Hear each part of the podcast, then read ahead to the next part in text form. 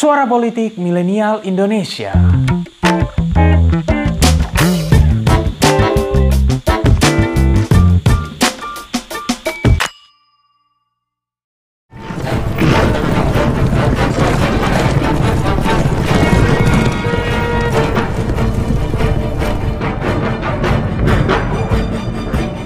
Kalau bicara tentang kaum barbar dari Mongol, kayaknya hampir semua orang akan berpikir soal Genghis Khan. Memang sih, penguasa yang satu ini mungkin adalah yang paling terkenal dari daratan Asia. Tapi tahukah kalian, ternyata sebelum Genghis Khan, ada satu penguasa besar lain di Mongolia yang sempat menebar teror di benua Eropa. Namanya adalah Attila, atau yang lebih dikenal sebagai Attila Sang Han. Saking dahsyatnya serangan yang dilakukan Attila ke Eropa, ia sampai-sampai diberi julukan Scourge of God atau amarah Tuhan.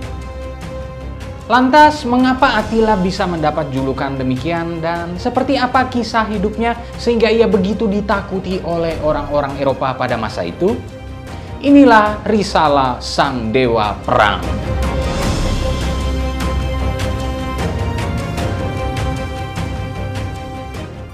Attila adalah raja terakhir dari kerajaan Han. Ini merupakan kerajaan nomadik yang dipercaya berasal dari Asia Tengah. Karena nomaden, tempat asal spesifik mereka masih bersifat spekulasi. Sistem kepemimpinan kerajaan Han pun cukup unik. Sejarawan Kim Hyun Jin dalam bukunya The Hans mengatakan kerajaan Han selalu memiliki dua pemimpin, yakni raja dan wakil raja. Namun sistem kepemimpinan dua orang tersebut berubah ketika Attila menjadi penguasa. Pada tahun 445 Masehi, Attila membunuh wakilnya yang bernama Bleda. Padahal Bleda adalah saudara kandung Attila sendiri. Salah satu motif pembunuhannya adalah karena Attila ingin berkuasa sebagai raja tunggal kerajaan Han. Ketika Attila berkuasa, wilayah kekuasaan Mongol membentang sangat luas, mulai dari sungai Volga di Rusia sampai ke sungai Danube di Prancis. Karena itu, otomatis Attila berseteru dengan adidaya peradaban barat tersebut. Walau Romawi memiliki militer yang sangat kuat, mereka mengalami kesulitan ketika berhadapan dengan Attila dan pasukannya. Ini karena selain jumlahnya yang luar biasa banyak, Pasukan Attila juga mayoritas terdiri dari kavaleri kuda berpanah. Nah, tipe pasukan seperti ini selalu menjadi masalah bagi Romawi. Ini karena pasukan Romawi utamanya adalah infanteri berat. Buat yang belum tahu, infanteri berat adalah sebutan untuk pasukan pejalan kaki yang dilengkapi dengan perisai, baju perang, dan persenjataan yang berat-berat. Mereka umumnya dipakai sebagai bagian dari barisan pertahanan dalam formasi pertempuran. Masalahnya, infanteri berat ini bisa diulur-ulur seenaknya oleh pasukan berkuda dan bisa dengan mudah ditembak dengan panah.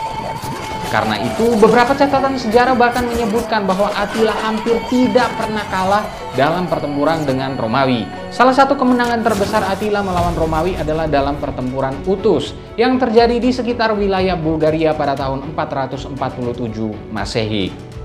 Ketika itu, Kekaisaran Romawi Timur perlu menghadapi invasi Attila dari utara yang bergerak semakin mendekat ke kota Konstantinopel.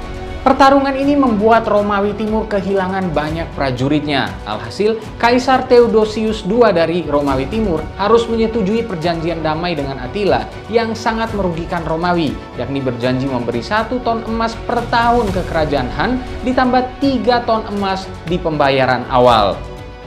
Tidak hanya di Romawi Timur, kekacauan yang dibawa Attila juga sampai ke Romawi Barat. Dikutip dari laman histori, serangan Attila ke perbatasan Romawi Barat membuat Roma kesulitan mengatur permasalahan politik dan ekonominya. Alasannya karena serangan Attila membuat banyak suku-suku nomaden Jerman pada saat itu migrasi besar-besaran ke wilayah Romawi Barat untuk mendapatkan perlindungan dan tempat tinggal. Karena itu migrasi suku-suku Jerman ini membuat Roma harus mengeluarkan lebih banyak sumber daya untuk menghidupi mereka.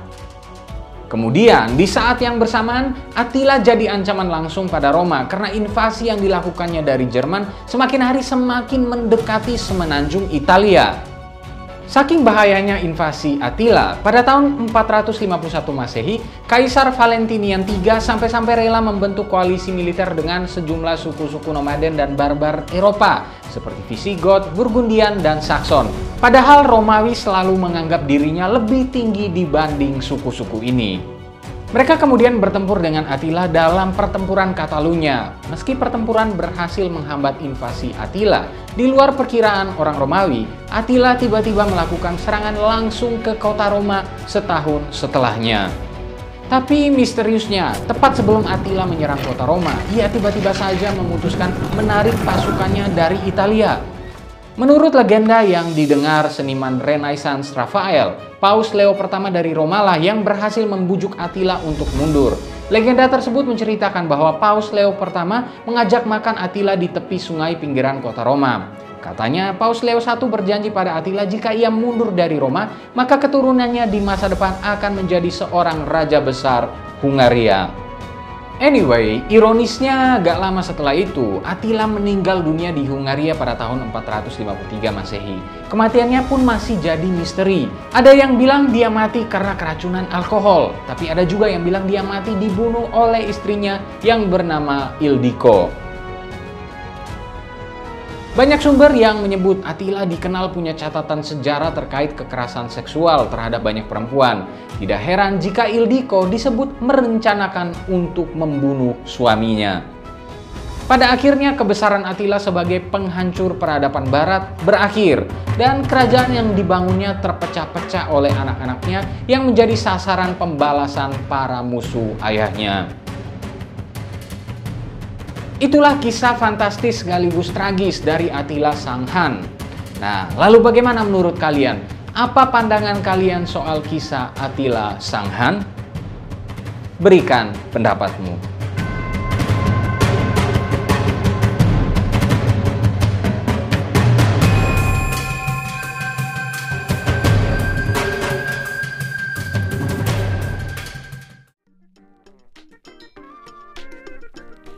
Terima kasih telah mendengarkan episode kali ini.